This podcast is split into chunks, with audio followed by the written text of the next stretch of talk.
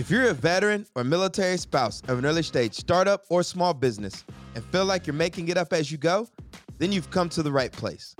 Welcome to The Transition, where we demystify the entrepreneurial experience for veterans and military spouses who've already made or looking to make the transition from the military into entrepreneurship. I'm your host, Iron Mike Stedman, the voice of the bunker. I'm a Marine Corps veteran, social entrepreneur, and member of the Bunker Labs branding team. In the following episode of The Transition, I'm joined by Navy veteran, serial entrepreneur, and venture capitalist Josh Carter. Josh holds multiple roles in the venture space, including director of Blue Ventures, a nonprofit strategic alliance formed to accelerate innovation and sustainability in support of an inclusive blue economy.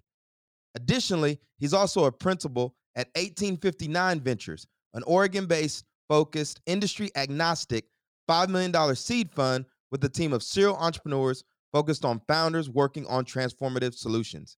Needless to say, Josh is a boss. He's no stranger to entrepreneurship, both as an operator who's been in the trenches like many of you listening to this show, and an ecosystem builder, holding leadership roles at entrepreneurial organizations, including CEO of Patriot Bootcamp, a nonprofit on a mission to equip active duty military members, veterans, and their spouses with the education, resources, and community needed to be successful technology entrepreneurs.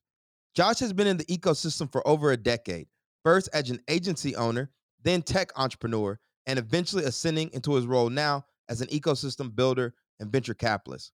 What initially inspired me to reach out to Josh was his background with Patriot Bootcamp, because as an educator in the space, I want to know the best practices for teaching entrepreneurship to our community.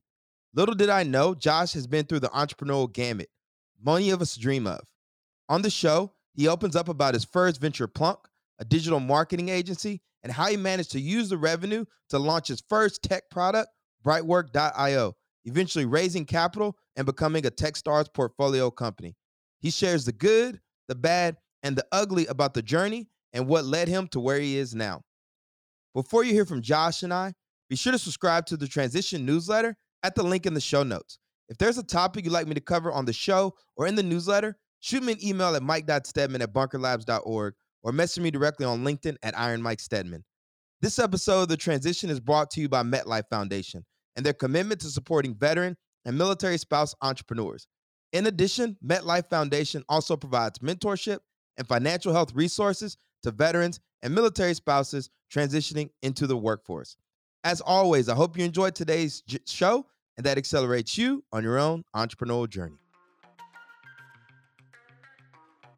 Josh, welcome to the bunker. What's going on, brother? Sir, thank you for having me, man. I'm I'm excited. I'm always excited when I jump on and um on with a fellow podcaster, right? Like your audio sounds good. I was like, I wasn't expecting it, but then I I remembered yeah. that you do host your own podcast. I think you called one of them is what uh veteran founder, and what's the other one? Yeah, the veteran founder podcast. We've been doing that for oh god, four or five years now. And we've had yeah. over a hundred something episodes. And then I have a music one I've done since 2008 called uh, the 510, and that one's more. When we started it, uh, we started it because I was booking bands in the Bay Area. That was my first sort of foray into entrepreneurship, and um, and I lost a, just a stupid amount of money doing that. But I wanted to stay in the music industry, so we decided to run like an online publication webzine type of thing and uh, and so we launched the 510 in 2008 so it's been a long time and really just started to we just had a website and a little embedded player on there. We just played music and then every monday night we'd interrupt it and play like an interview of some band or artist and that's sort of uh, because podcasts are obviously a thing now we've changed it to being more topical and uh, or less topical i should say more biographical so we spend a lot of time just talking about their journey where they've been what they've done and same thing with the veteran. It's more let's talk about your journey and where you've been and the lessons you've learned. What do you enjoy about podcasting? Why do you still do it after all these years? Dude, it's it's the journey and just hearing people's story. Everybody's got a, a remarkable story. Everybody does. It's um and I feel like everybody has their a, a great story to tell that is interesting and when people hear it and oftentimes they contextualized their journey right? So for me, I've gone through a lot of different things, uh, and hopefully the things I've learned along the way uh, help people in their own journey. And the same can be said for all the guests that we bring on. Is I, I ask every every interview, whether it's the Veteran Founder Podcast or the or the 510, is what's the biggest thing you fucked up, and what have you you know that could have scuttled everything you ever worked for, and what did you learn from it? Every single time. Doesn't matter if you're a musician or a veteran, entrepreneur. I want to learn that part, and hopefully that helps somebody that's listening. Yeah. I still, it's funny, man. I remember when I was laying in my bed in like 2019, and I was like, I want to be a podcaster, right? Yeah. I read all these books, I had done all the prep work, right? But I hadn't actually launched a show. And then Yeah. that one night I was laying in my bed, and I was just like, I'm gonna do it. I just hopped up, I created the show script and everything like that, and I reached out to a, a local kind of podcast network, and they helped train me up and get me start get me started. Oh. It's crazy that I look at myself now as like I'm a podcaster, I'm a writer, I'm all these different things. But I remember when I wanted to be a podcaster, and now that I am one, right? I just think it's such a powerful medium for us Yeah. to share lessons learned and knowledge. And you know, a lot of our listeners, they're not going to go to graduate school and get an MBA. You know, they're just learning business, you know, on the fly.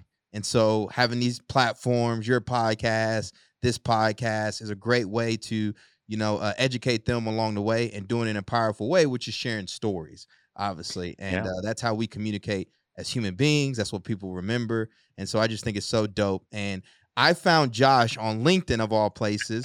and I don't know if you commented on a post or I saw you pop up, but I started scrolling your profile. I was like, oh man, you're a Navy veteran, enlisted. I was like, yo, I gotta get you on the podcast, you know? Well, it's funny. Like I, what what was interesting to me is like, how were we not connected before? That's I think know. why I connected. I hit connect. I was like, wait a minute, why? How are we not connected? We have like hundred or something fellow uh, folks that we've connected with, and I'm like, how have I not connected with this guy before now? So I was shocked that we weren't connected before.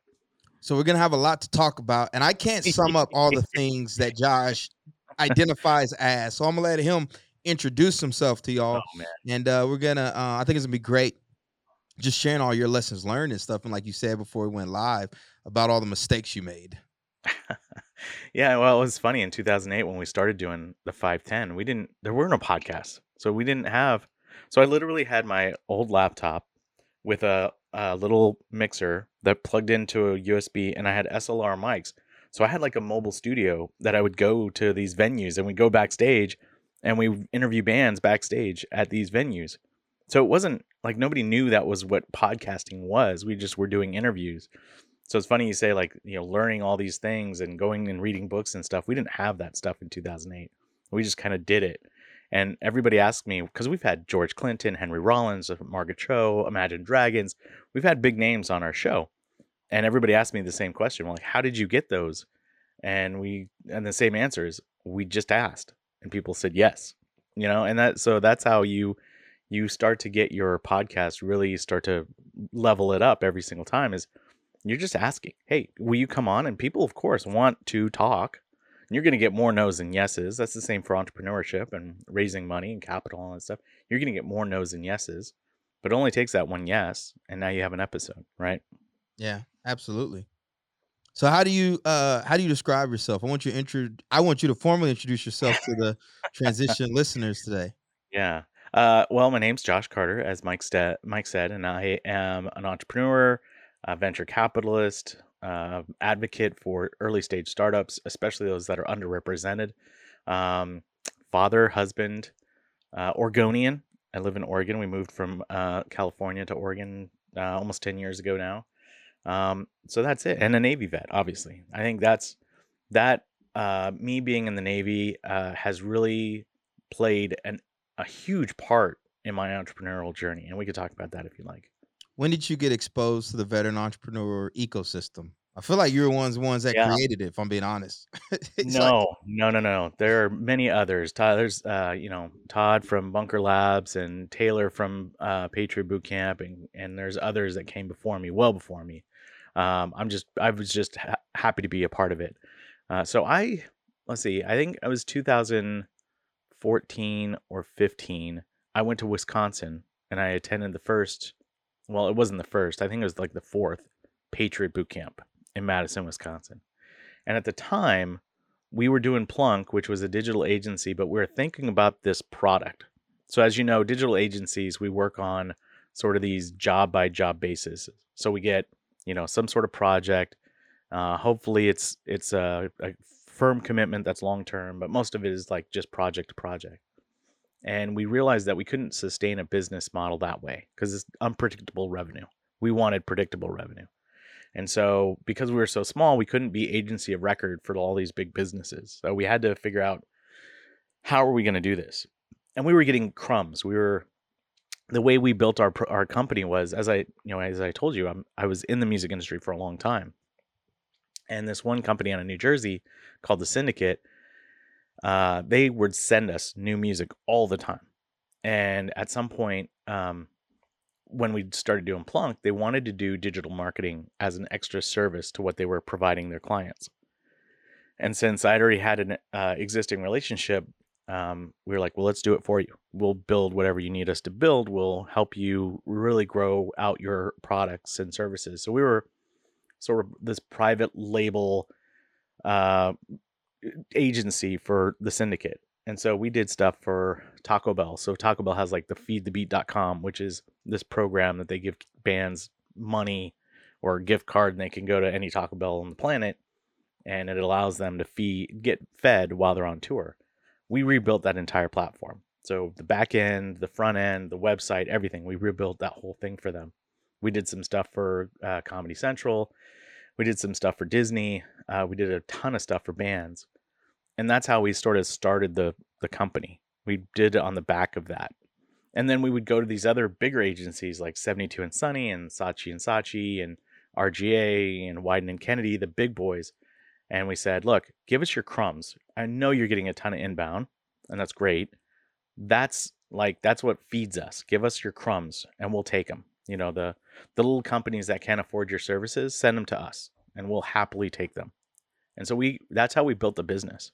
But again, we were trying to find a way to um, sustain the business long term and have more predictable revenue. So we created a spin-off company called Brightwork. And Brightwork was a backend as a service to help developers build quicker. So we were building things over and over again, like for Pepsi and the Super Bowl or Disney and their widgets or whatever we were doing. And we're doing the same thing over and over. We were configuring the same MongoDB we were spinning up an EC2 instance and an S3 bucket. I mean, we're just doing everything the same over and over. And we're like, there's got to be a way to just have this pre-configured. So all we have to do is write a few lines of code. We get a RESTful endpoint, point our front end to it, and everything worked. And that's what we built. We built a platform that could do that. And the original intent was we were going to build this company.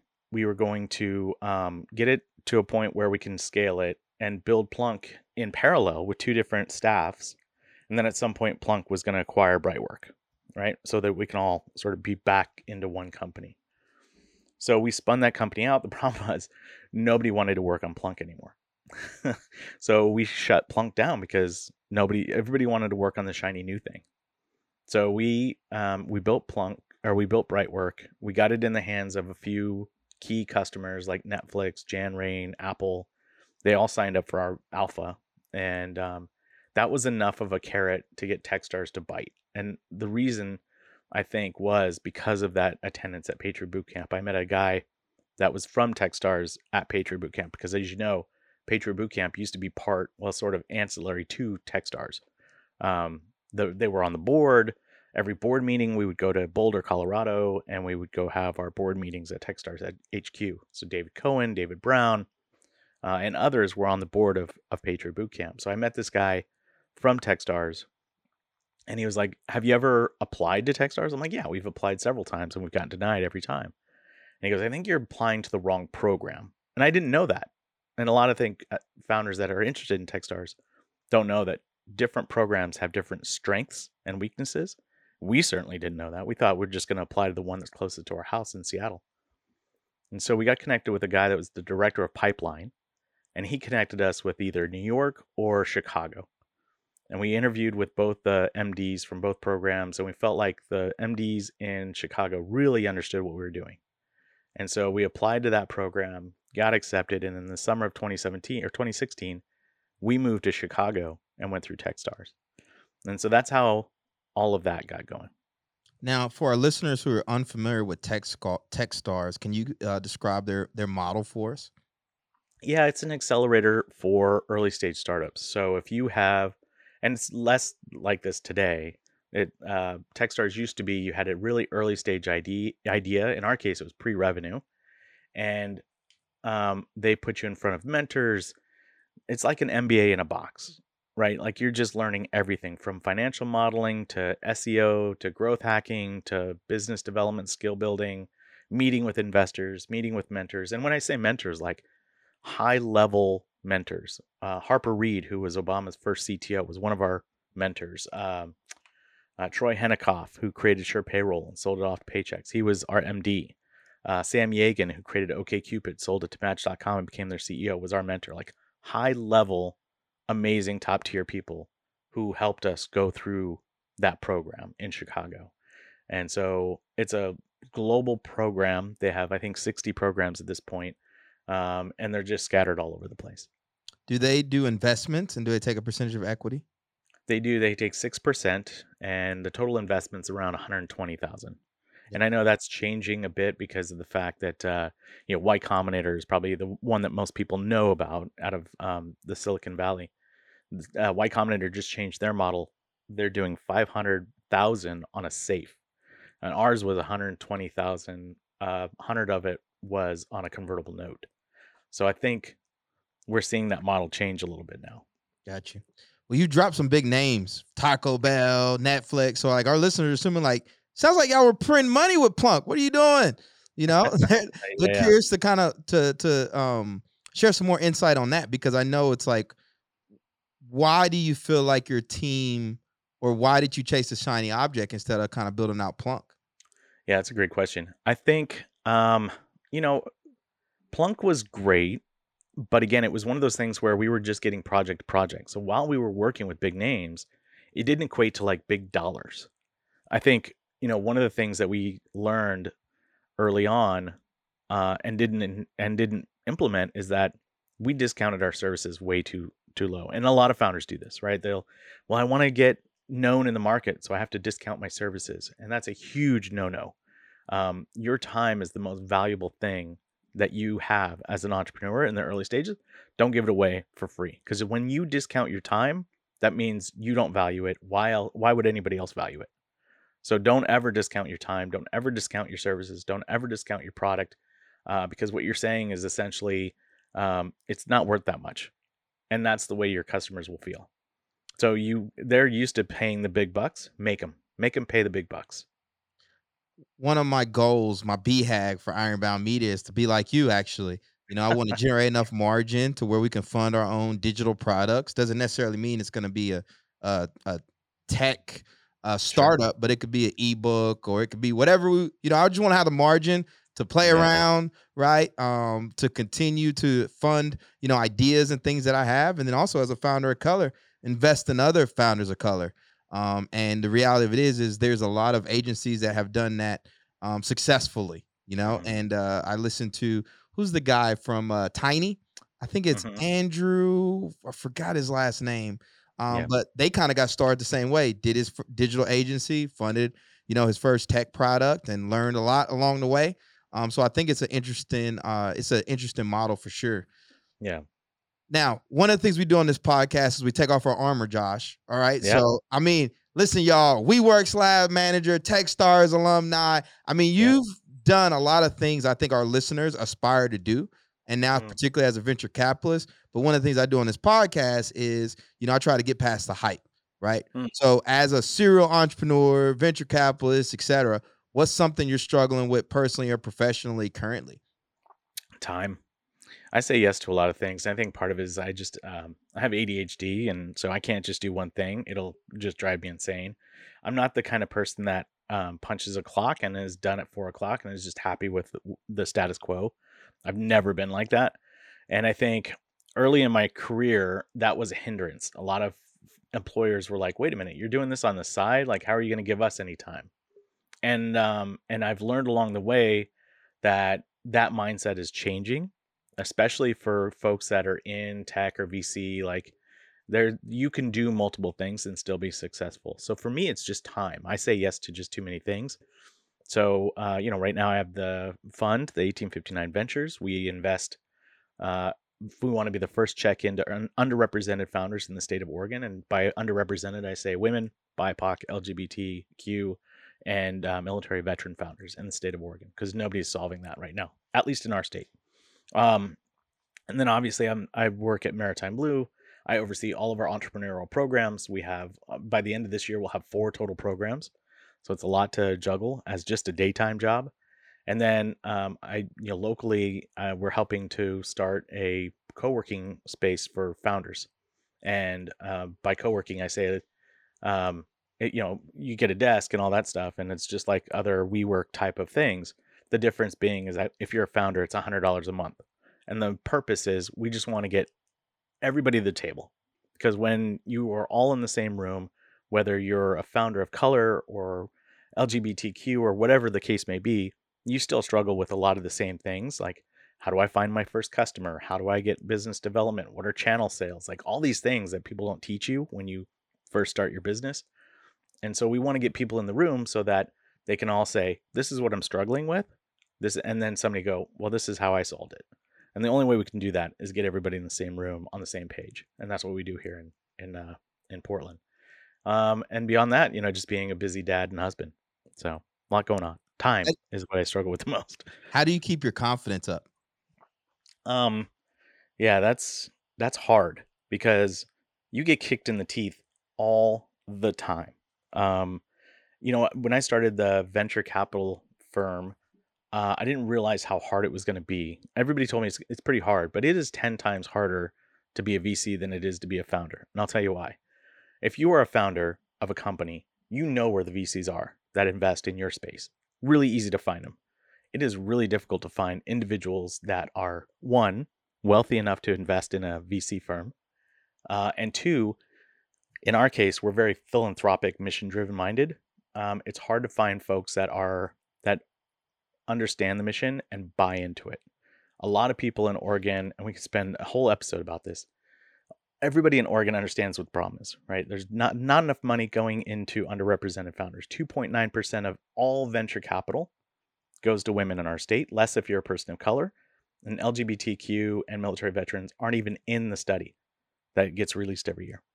So it's a huge, huge problem. And I'll sit across from somebody and say, and they go, Yep, that's a huge problem. I'm like, Cool, I'm solving that problem.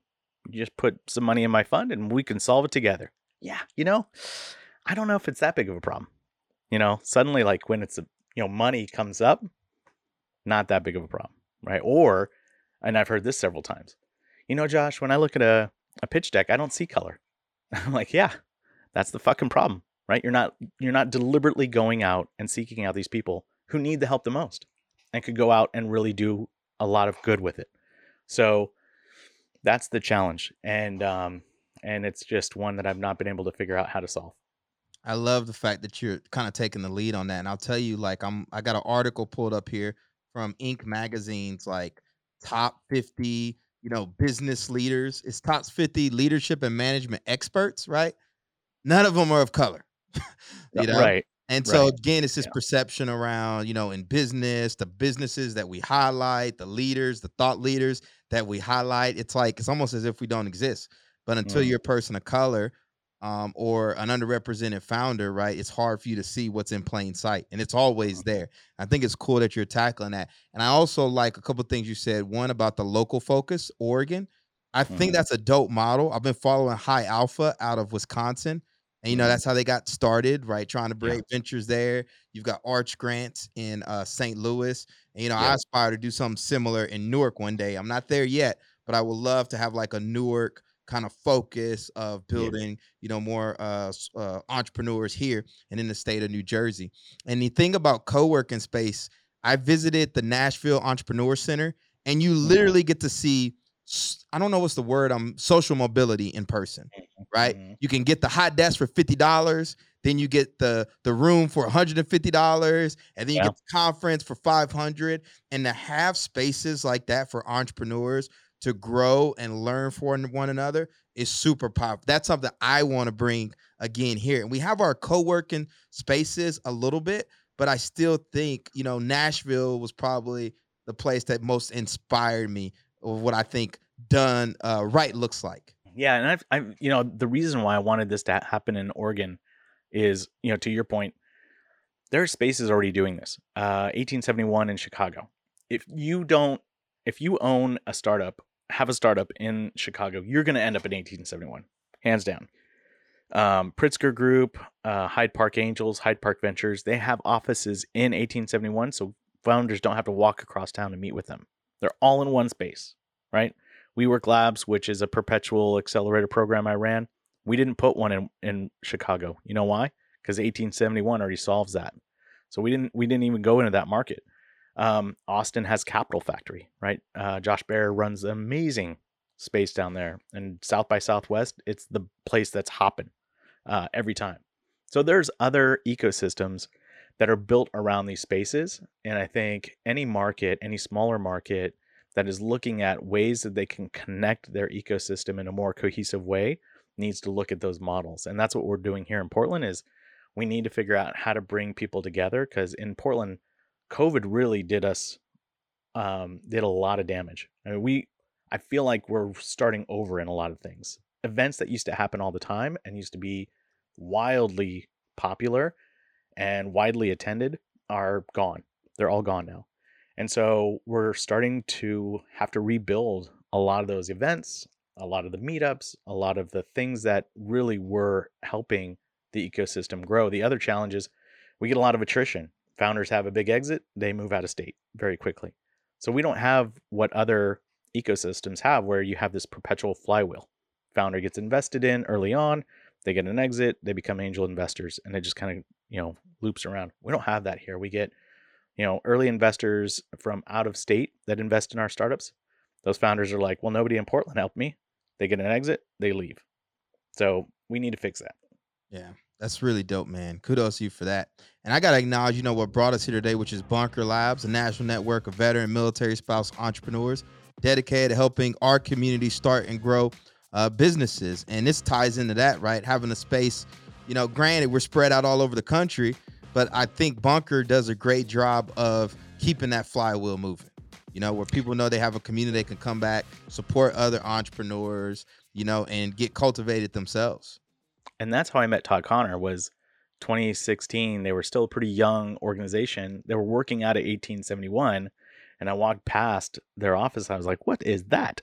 I had no idea what they were and I'd already gone through Patriot Boot Camp, and uh, and I met Todd, and and we were friends today. I I love him. I I think he's a wonderful human being, very community driven, and uh, and when I became the COO at Patriot Boot Camp, he and I spent a lot of time trying to figure out how to collaborate more. And same with other VSOs. There's other ones I sit on the. I used to sit on the board for Operation Code, which is a nonprofit for veterans who want to learn how to code to get into bigger, better, high tech careers and so we were trying to find ways to collaborate better so that we can connect. And when I was at Patriot Boot Camp, one of the things we did was we created a program called Vet Hacks.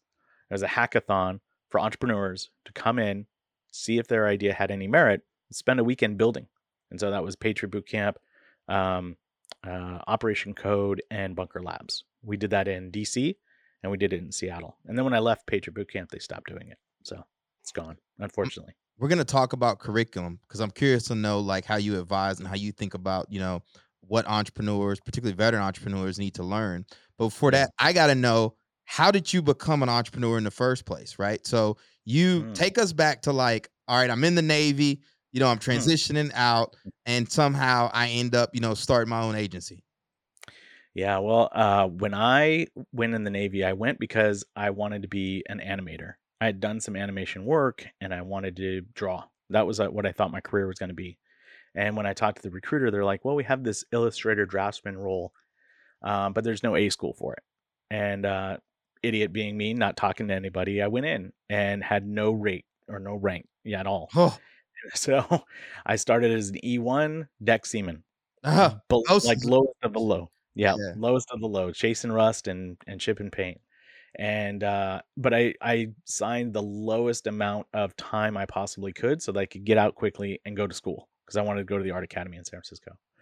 So I did three years, 30 countries in that time. So we were always gone. Did Persian Gulf twice, did counter drug ops in Caribbean five times. And then um, and when I got out, I got out as an E3 QM. So I was a quartermaster when I finally got out because I was like, man, I don't want to be chipping paint and chasing rust. These guys in the while I'm sitting here driving and standing watch, they're just sitting around and on their computers in the wheelhouse, like in the chart house. Like that's what I want to do. And then when we're not underway, guess what? They're not doing anything because they, you know, there's nothing to do. So, um, so that's I struck out and got into QM. And when I got out, I went to art school, uh, but quickly realized that's not what I wanted to do as a career because it was just so. Uh, there was so much nepotism. You had to really understand how to get around and navigate that uh, space and I was just so disenfranchised by it. And when I got out of art school, I was lost. I had no idea what I was going to do. I just I worked at carpet stores, I worked odd jobs here and there. I just didn't know what I was going to do. And one day, a, a friend of ours um, said, "You know, this phone company's hiring." And at the time, the phone company, which was a big deal in '99, um, it was really hard to get into because it's a union job. Uh, they only opened applications like once a year, and you had to test in to get into it. And so I did. I tested and I got in. And I was climbing poles and crawling under houses, pulling in residential phone line. Like that's how long ago this was, because uh, nobody has a residential phone line anymore. And at, after a while, I started to learn that trade. And I spent nearly 15 years in various parts of telecom, whether it was climbing up poles or putting in large systems or my last job was at a small startup nobody had ever heard of before called Twilio. Now, of course, Twilio is huge and they're a publicly traded company and they're part of the startup ecosystem. That I think was where I first understood about what a startup was. Because at Twilio, I don't know, there are 3,000, 4,000 employees now, but we were a team of 50.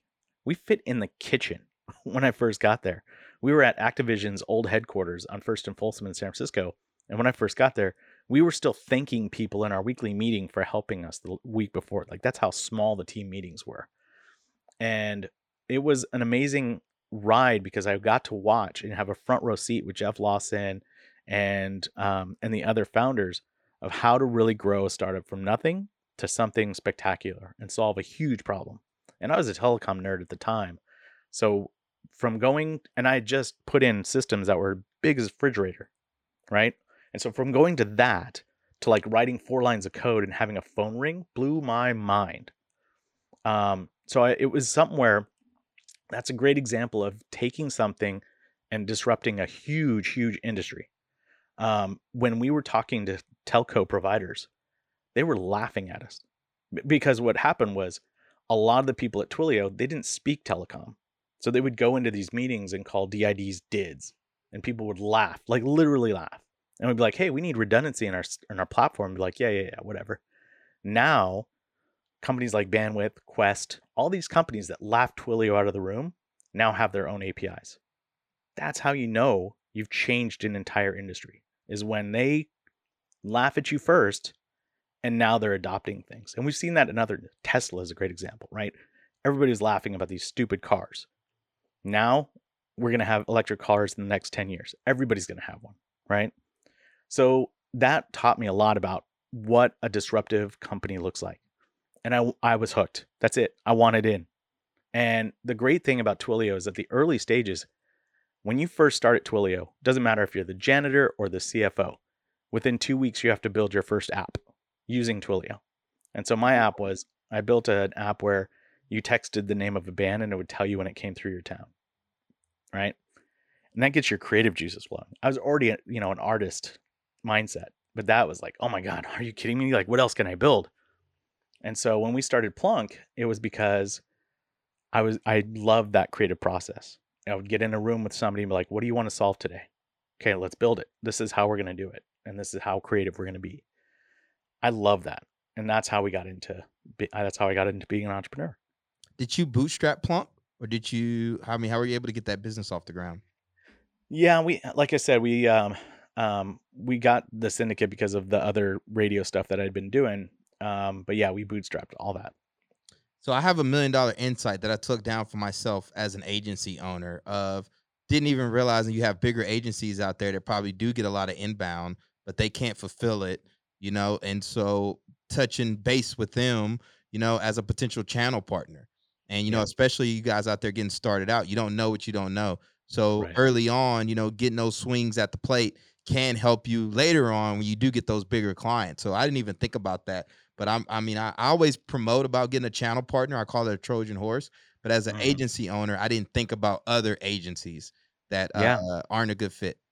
There and there are tons of them out there, right? Every ecosystem, every city has either a remote office of a bigger uh bigger agency or there's a pretty good size agency in that town. And we just happened to figure out that Huntington Beach or that SoCal area, what most of them were within were within 5 miles of each other. So Saatchi and Saatchi 72 and Sunny, all of them were like within a couple miles. So we just we rented a house, an Airbnb in Venice, and we just spent a week courting them, going to their office, talking to them about what we're doing, sharing with them some of the uh, platforms we'd already built, showing them what we were capable, but being there, like showing up and sitting down and shaking their hands and just getting building a relationship. Because at the end of the day, you know, you can email them, you can um, you know stalk them on Twitter and Instagram and all that stuff, but uh, you know, the thing that sells it is you, you as the entrepreneur, you as the capable person that can fulfill them.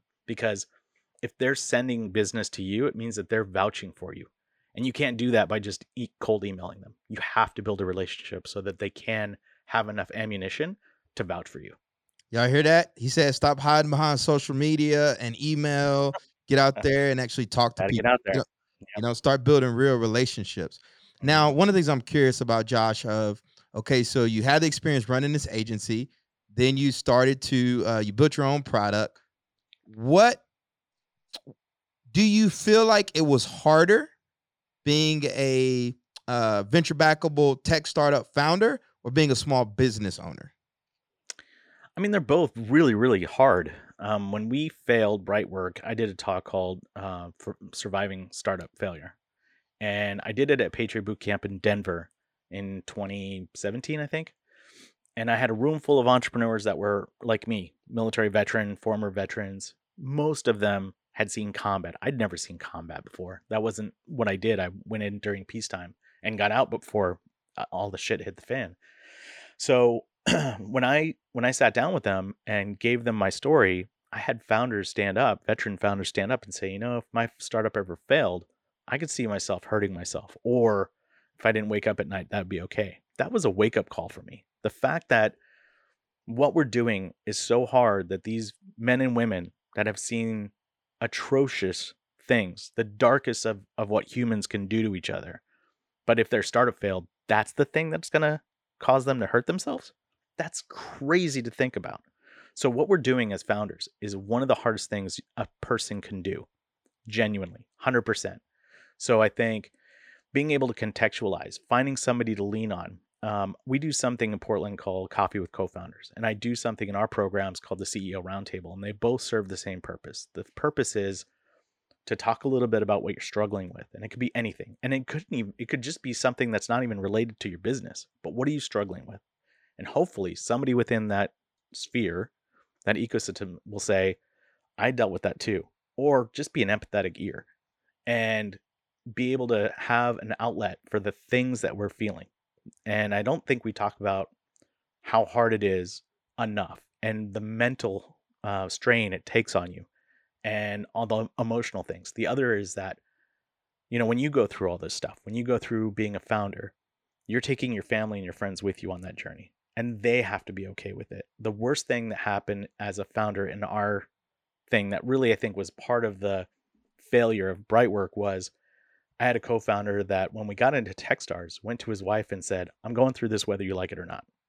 That's the worst thing you can do uh, when we found out we were getting into Techstars, I had a barbecue with both of our families because, like, now we're married, right? Like, now this is real. Now we're going through this together. And I knew that because I'd already gone through a startup before. He had never gone through a startup before. So, um, so you have to recognize that, that your family goes through this as well. And I think one of the things after I got after Brightwork failed, and we could talk a little bit about that if you'd like, but after Brightwork failed and I was getting into new things, the thing that was eye opening for me uh, about how I was spending too much time on my work stuff was my son, uh, I think he was eight at the time, was drawing a picture of the family. And my picture was me with my laptop. That's how my son saw me, was just me and a laptop. That was huge. So I spent a lot of time after that figuring out how I can balance everything I wanted to get done and everything I needed to get done with my family.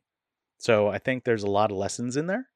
But the big thing is, you know, like find an outlet for the things that you're struggling with, find people that can help mentor you, help find people that can help contextualize the things that you fail. I think what you just said is so important. Um, and I will tell you, you know, I'll take off my armor.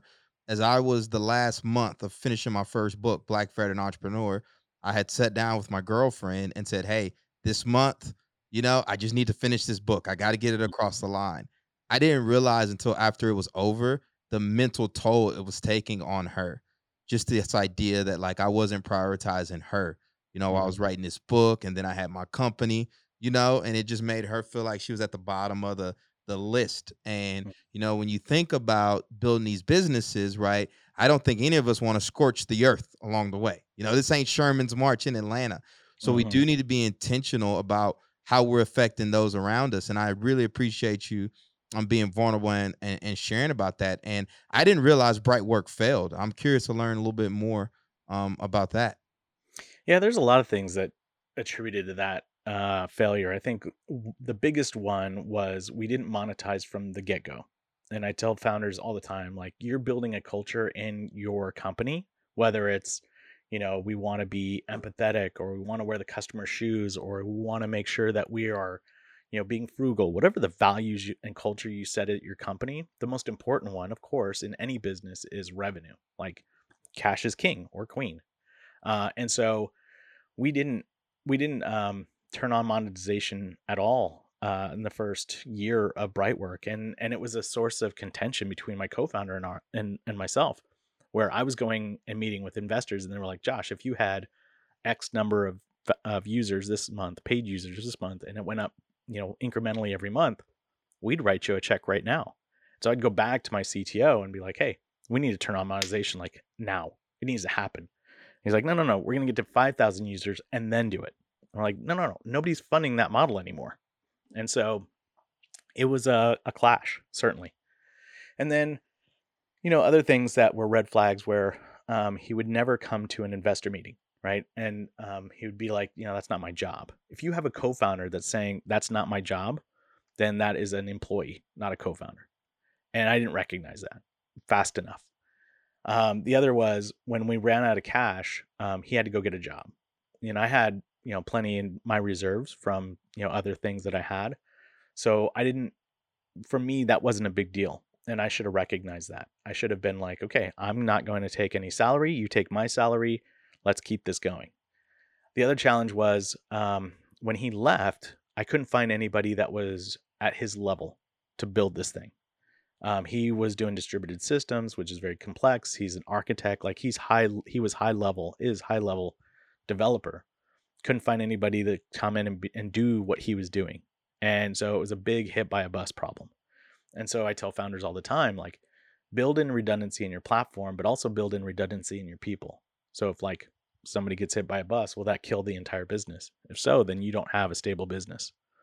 So there were a lot of things, if I'm Monday morning quarterbacking uh, the business, that led to its failure. But um, for me, it was not being an assertive CEO uh, in the company to be like, nope, we're turning on monetization on the CEO. Like, turn it on. Don't even. I don't know why you're arguing with me. Um, it can create tension, but again, I had an employee, not a co-founder, and I should have been more assertive about that. You know, as veterans, people tell us all the time, "Oh, we're great leaders, right? That's why we make the best entrepreneurs."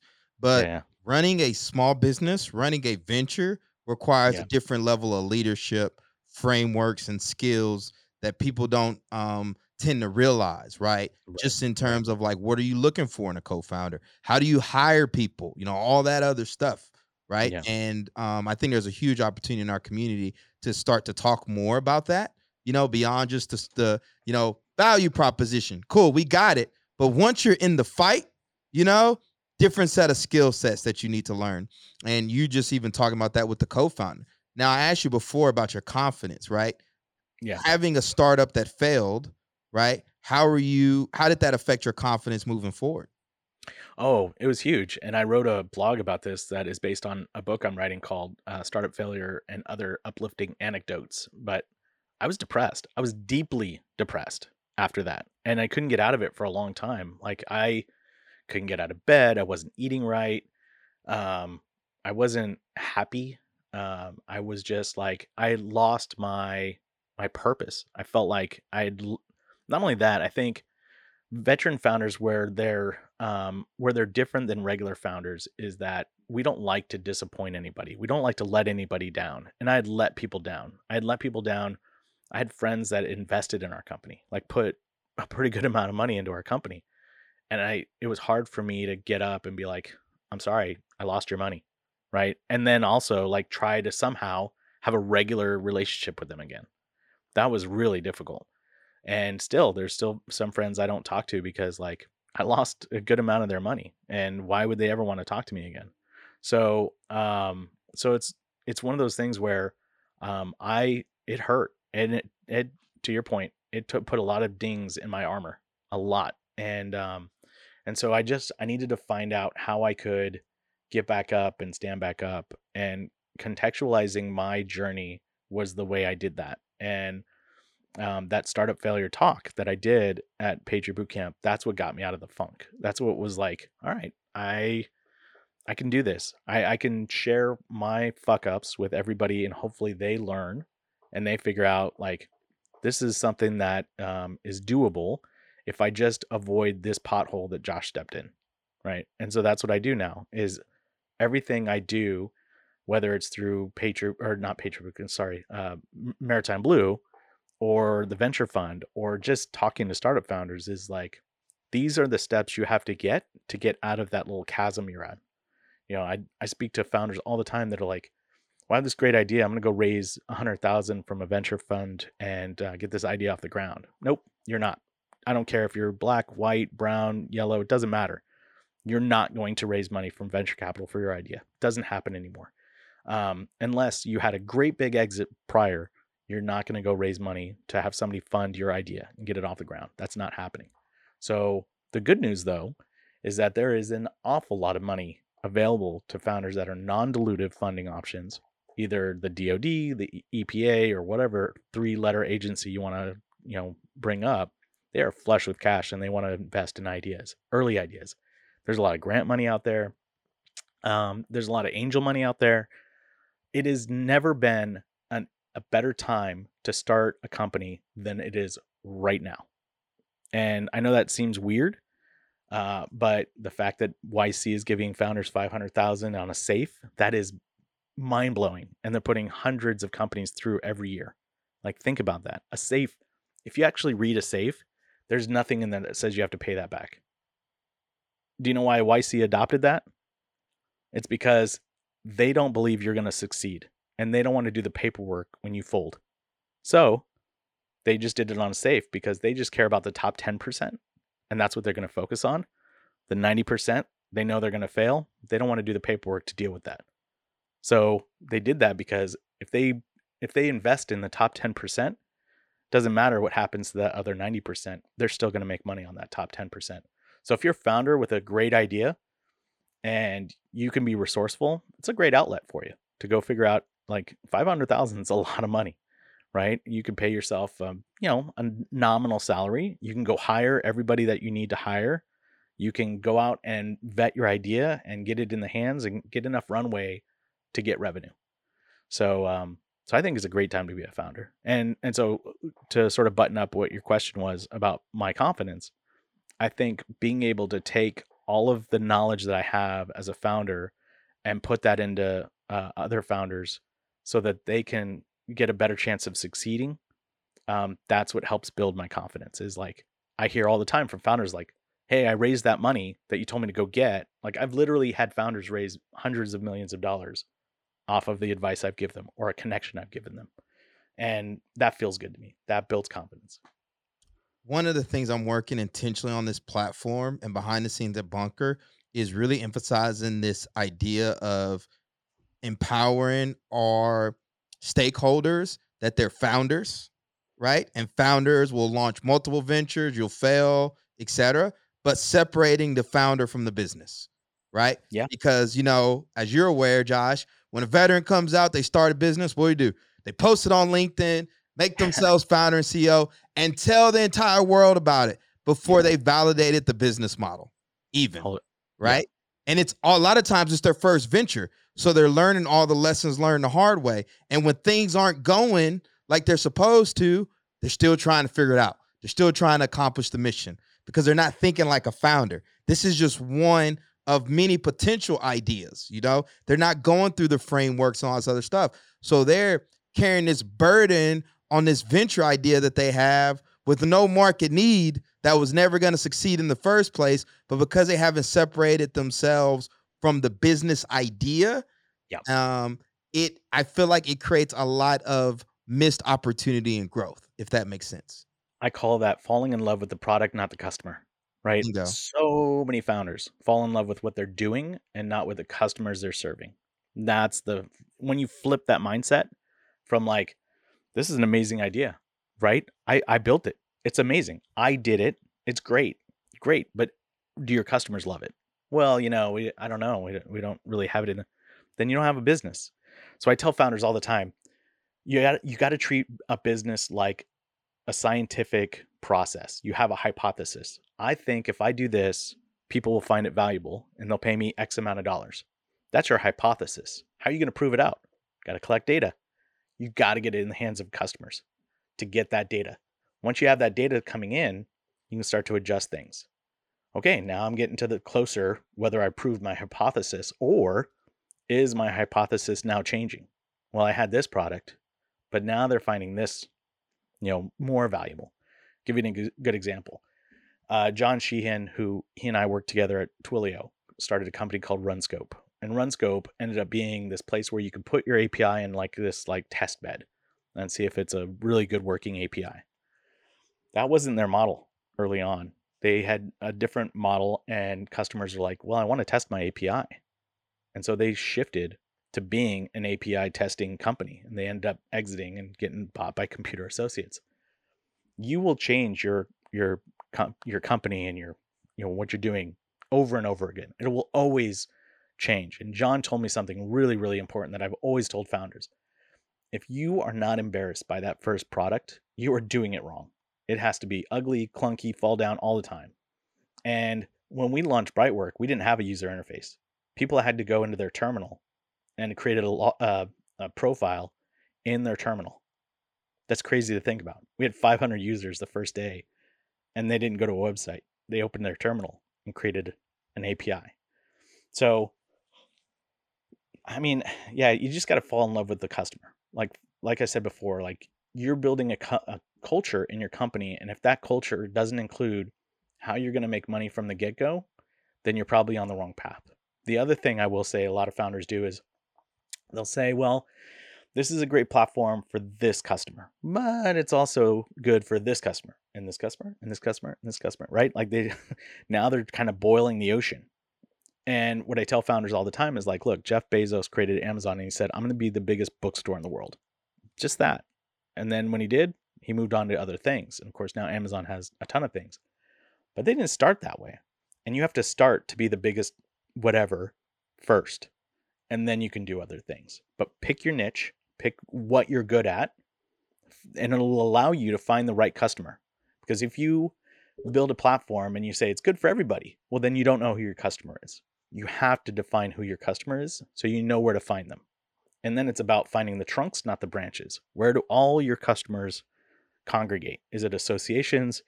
Is it conferences? Is it, you know, whatever? Find them instead of like going to individual branches. And that's how you build a business. Fish where the fish are. And I, I I'm glad you shared that because I was going to ask you. You served as an interim CEO. You're the active mm-hmm. CEO of Patriot Boot Camp, right? Yeah. And I have done Stanford Ignite. I've done freaking. I've probably done eight of those kind of programs. to the Yeah. point where I'm like, I feel like I've seen a lot of things, but I'm curious to learn from you in terms of like, what does good entrepreneur curriculum look like, particularly for Um, early yeah. stage founders? It looks like empathy. It looks like any program that is not run by a former founder is a program that doesn't have enough teeth, right? And so the curriculum has to be led by somebody that's gone through that process before. Otherwise, how can you sit across from that person and trust that they know even what you're going through right now, right? And so I think a good program starts with empathy.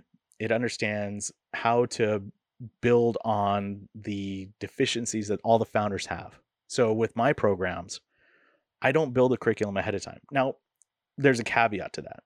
There's obviously things that founders, all of founders, struggle with. They don't tell their story very well. They don't know how to build a fin- financial model very well. They don't know these certain fundamental things, and we run that through. But if I have 10 founders that I've accepted into my program and they're all marketing whiz, guess what I'm not doing? We're not going to be doing marketing, right? It's going to be a waste of my time. It's going to be a waste of their time. So I think any program that just goes, oh, here's the lean startup mentality book, and we're going to just run right through that. And I'm going to teach you how to be a scrum master. I'm going to teach you. Awesome. Those have their pra- their place, but it's kind of like venture, right? There's a difference between smart money and dumb money. And at the early stages, you don't want to take dumb money. You want to take smart money. That's the same with a program. You don't want a dumb program. Like there's there's a place for those programs, uh, but you want to make sure that the program can add to where you are deficient as a founding founding team. So if your founding team is great at, you know, the technical side, but you suck at business. You don't know how to find your customer. You don't know what, you know, channel partners are. You don't know how to build a business partner. You don't know how to, you know, what SEO is. You know, you haven't even even thought about that. Like finding those programs are key and critical to helping you grow your business. The other thing is the quality of the mentors. The mentors of our program make or break our companies 100%. We do, like I said before, we do a CEO roundtable, and it's really just the CEOs being able to contextualize what they're struggling with. The first hour of that program, we bring in somebody that has gone through that journey. So last year, we brought in Miguel McKelvey, who's the co founder of WeWork. We brought in this year, we brought in Metta World Peace, former NBA player, won a ring with Kobe, um, talks a lot about mental health. Um, those people come in and they're able to say, This is where I screwed up. This is what I've learned. And this is what you can take that lesson from. Those programs, uh, the good programs, have those caliber of people that can come in and really help build better founders. That's the objective is building better founders. Um, it's not, from my perspective, it's great that you can build a good business, but the founders are at the heart. Sorry, I got something in my eye. The founders are at the heart of all of that. How do you? Well, let me rephrase this. Right. One thing I've noticed is almost it's like accelerator rodeo. Yeah. Where there's a lot of early stage founders. They're just going from one program to the other and not actually working on like their business.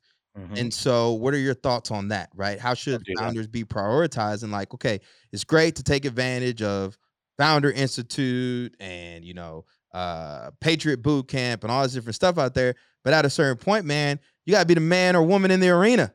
You know, Yeah. like you got to get out there and start getting customers and driving revenue and start to build out your company. Um, and I feel like, and James Clear talks about being in motion versus actually taking action.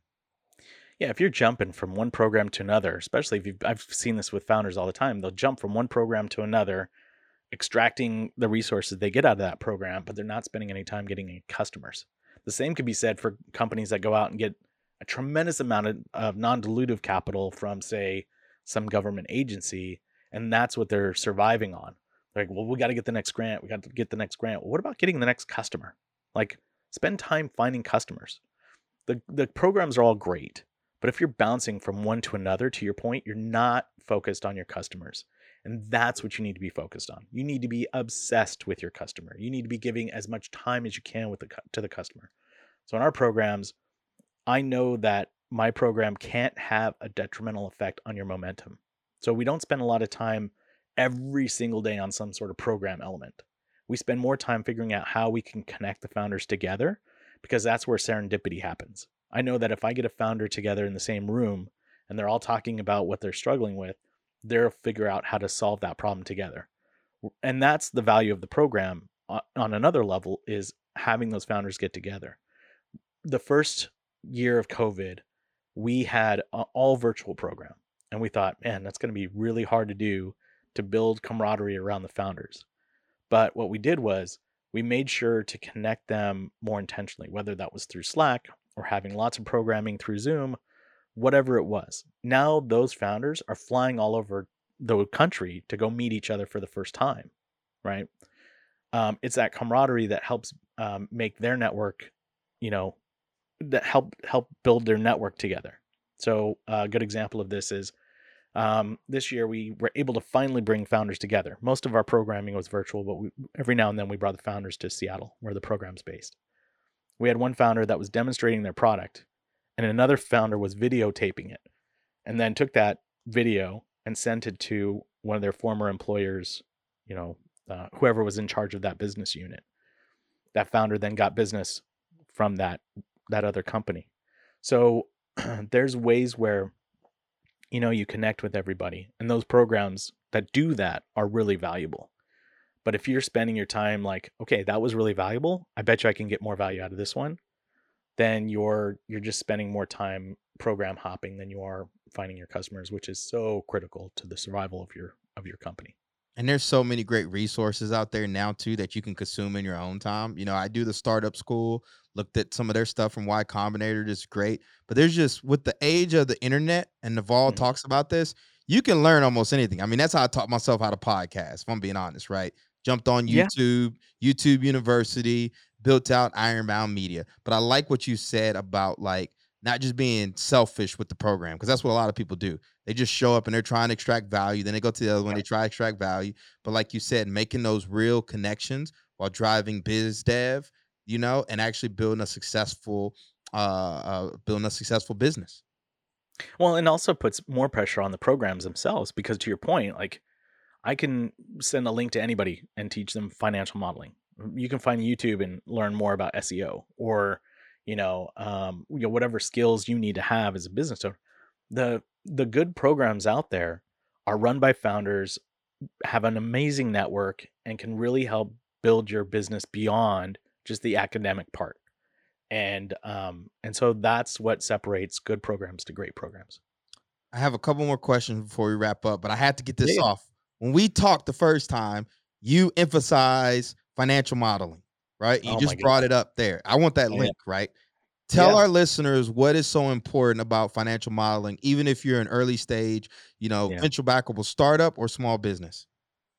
Because uh, it's the engine by which you can understand the health of your business, right? Like Troy Henikoff has a great video, and I'm actually in the room for this video that he has, but it really talks about like if you have all of your market assumptions, you know, the industry average assumptions in your first tab, and you're building in really good formulas, you will know to the day when you're going to run out of money.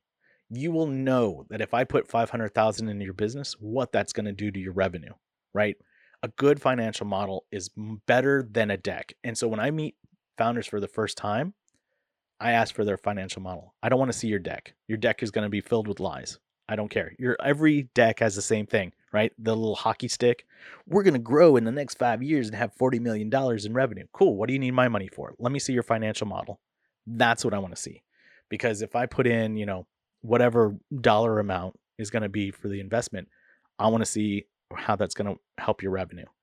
I want to see what the EBIT is going to be. I want to know what your, you know, CAC, your LTV. I want to see all of that stuff. Because one, it shows that you're thinking about your business and the numbers that drive it. And two, if you're going to use it beyond just building it, then I know that's probably a good founder that's thinking about and obsessed about the numbers, not just the business. What is a good resource on financial modeling for those of us without the financial? Like I'm a history major. yeah, I mean, I got my master's in American studies, and I'm sure there's some grunts chewing crayons like me that are like, all right, I hear you financial modeling, but like, how do I yeah. learn this? Yeah, there's a great amount of resources on YouTube that talk about this. There's a lot of web uh, on Medium. There's a lot of really good resources on Medium that talk about financial model. Uh, go find a, a template and go play with it. Look at it, just play with it. And then when you have enough confidence, like go build your own from scratch. Don't use a template and then like think you're going to be able to blank everything out and use it for your own business. You're like you have to build it from scratch. And the reason I say that is if you build it from scratch, one you're going to know that financial model inside and out. You're going to know all the formulas that you built to to make that financial model work. The other is that you're going to want to use it more versus if like you just took a template and blanked it out, it's not going to be as valuable to you.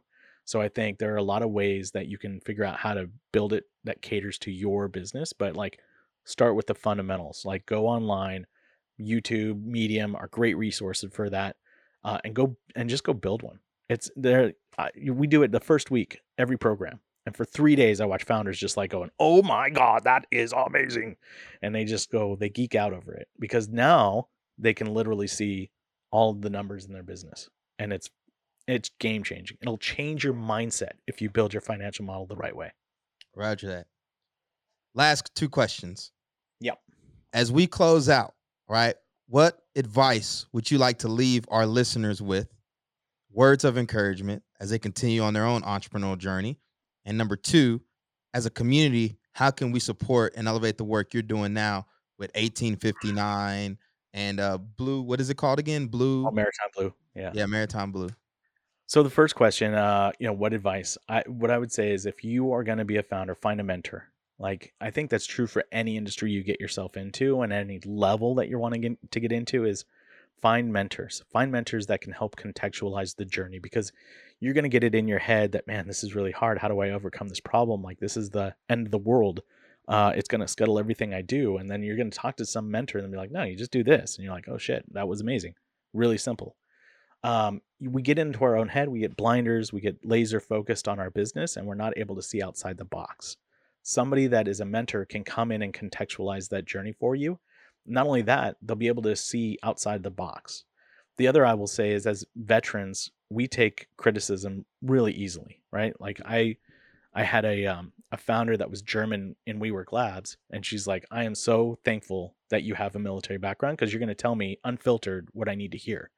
Um, just know that most mentors that are talking to you and giving you advice, if they're critical of something, they're not critical of you personally. They're not saying, Mike, you suck. They're saying, this idea needs improvement, and here's how we can improve it. Right. So you need to take that and separate you from the business and understand that none of this is personal. All of this is about how does this business grow? So whether it is your co founder, your employees, or a mentor, like take that feedback and really run with it and take it to heart because they're really trying to find the best for you. And um and and when you're talking to a mentor, say, "Hey, look, shoot me straight. I want to hear, you know, hurt my feelings. Tell me my shit sucks because I think it's amazing." And the more you get that feedback, the more you understand what it is that you're trying to do. It goes back to my earlier point, right? Like you're getting that data that you can then sort of modify your hypothesis but it's all about gathering that data in the early stages of your business. Without it, you're just sort of flying blind, right? Um, words of encouragement. Look, this shit's hard, man. It is really, really, really, really hard. Uh, don't give up. You know, the best uh, advice I've ever given founders about how they think about venture funding is being tenacious. The the founders that I talk to that are still doing stuff six months, seven months, eight months down the road that haven't given up those are probably founders that are tenacious enough to keep it going. And those are the ones I want to invest in. Um, there's a founder here that I love. I mean, him and his wife are amazing. His name's Darren Buckner. He has a startup called workfrom.co. It's basically uh, Yelp for workspaces. Tells you how fast their Wi-Fi is. Is it a good space? Is it quiet? Does it have plenty of room? Um, for I don't know, seven years, this guy got nothing, no attention. Guess what happened? COVID hit. Now suddenly people want to know more about the workspaces that are available, that are quiet, that are COVID friendly, that have good, you know, masking options, that are, you know, having their employees do the, you know, hand sanitizing or they have hand sanitizer available. He ended up going through Techstars Anywhere, got a great amount of investment and is crushing it. Right? It wasn't an overnight success. He was grinding it out for 7 plus years of just doing this. Finally somebody took notice and rewarded him for for being tenacious. this is hard. Just keep going. Don't give up. Um, there are ideas that obviously need you know to go in the back and be shot in the in the head, but like those you'll recognize those, and people will hopefully tell you like this is a bad idea. I had one founder sit across from me, and they were like, "I want to do a garden as a service." And I went, "That's great. How have you proven that out?" "Oh, I don't. I, I this is just an idea I, I came up with." Go prove it out, right? The best way you can prove out your idea is somebody will pay you money for it. If nobody's going to pay you money for it, and you've been trying and trying and trying and trying, pivot. Find out what they will pay for. So that's my that's my advice. Um, how can people help with Maritime Blue and 1859? I think, you know, both are just they're amazing programs. If you are um, a mentor and want to keep mentoring, uh, I'm always looking for people that want to talk to our founders, uh, whether it's through 1859 or Maritime Blue. I'm always looking for somebody that can take their uh, experience and make it somebody else's experience or have their network be our founders network. Um, so if they want to reach out to me, um, you know, I'm sure I'll, you, you'll give everybody my contact information, but, um, yeah, I, that's the best way people can help. But at the end of the day, what I want people to do is help founders. Like you don't have to help my founders. You don't have to help founders that go through my programs. Go help founders. Like everybody that is doing this is doing this because they're obsessed with solving a problem. Help make their their their business a little easier. Invest a little bit of money in them, especially underrepresented founders, right? Um, make a connection. In, introduce them to a, an investor or a mentor. Like that's the best way you can help our ecosystem is just being helpful. And I love the Techstars mantra, which is give first. And when I'm building our cohorts out, I look for founders that give more than they take. That's what I want. I want people in our community to give more than they take, um, and that that's what I'm looking for. Josh, man, I appreciate you. It's been an honor to connect with you. So glad to have you on the platform with me, man. We dropped a lot of gems today, and again, yeah. I was over here taking notes like a mofo, right? and one of the things I was, I'm probably doing an episode on this is called the cost of doing business, right? Which yeah. are those hard lessons that can only be learned sometimes when you're in the arena. Um, and so I'm excited for your book too, Startup Failures. I wrote my own book. I know how hard it is, but I can't wait to um, be able to read that and spread that around the community. So where can people find you at? How can they get a hold of you? I mean, LinkedIn's probably the best. I'm not on social media anymore. I just, as a person, just I was like doom scrolling, and I couldn't do it anymore. Yeah. Uh, but LinkedIn has always been a great place for people to find me, and if they're connected to you, Mike, they can find me pretty easily. Um, people can email me too. I'm just Josh at 1859.vc uh, 1859.vc. Uh, they can just email me and I'm happy to, to provide any advice I can provide. Um, but those are the easiest ways to find me. Love it. For all our listeners, do me a favor, go ahead and hit that subscribe button to the Transition Podcast if you haven't done so already. And also be sure to subscribe to our newsletter at the link in the show notes there's a topic you want me to cover on the show or in the newsletter, feel free to reach out to me on LinkedIn at Iron Mike Steadman or message me directly at mike.steadman at bunkerlabs.org. Until next week, everyone, peace, love, and have a great rest of your week.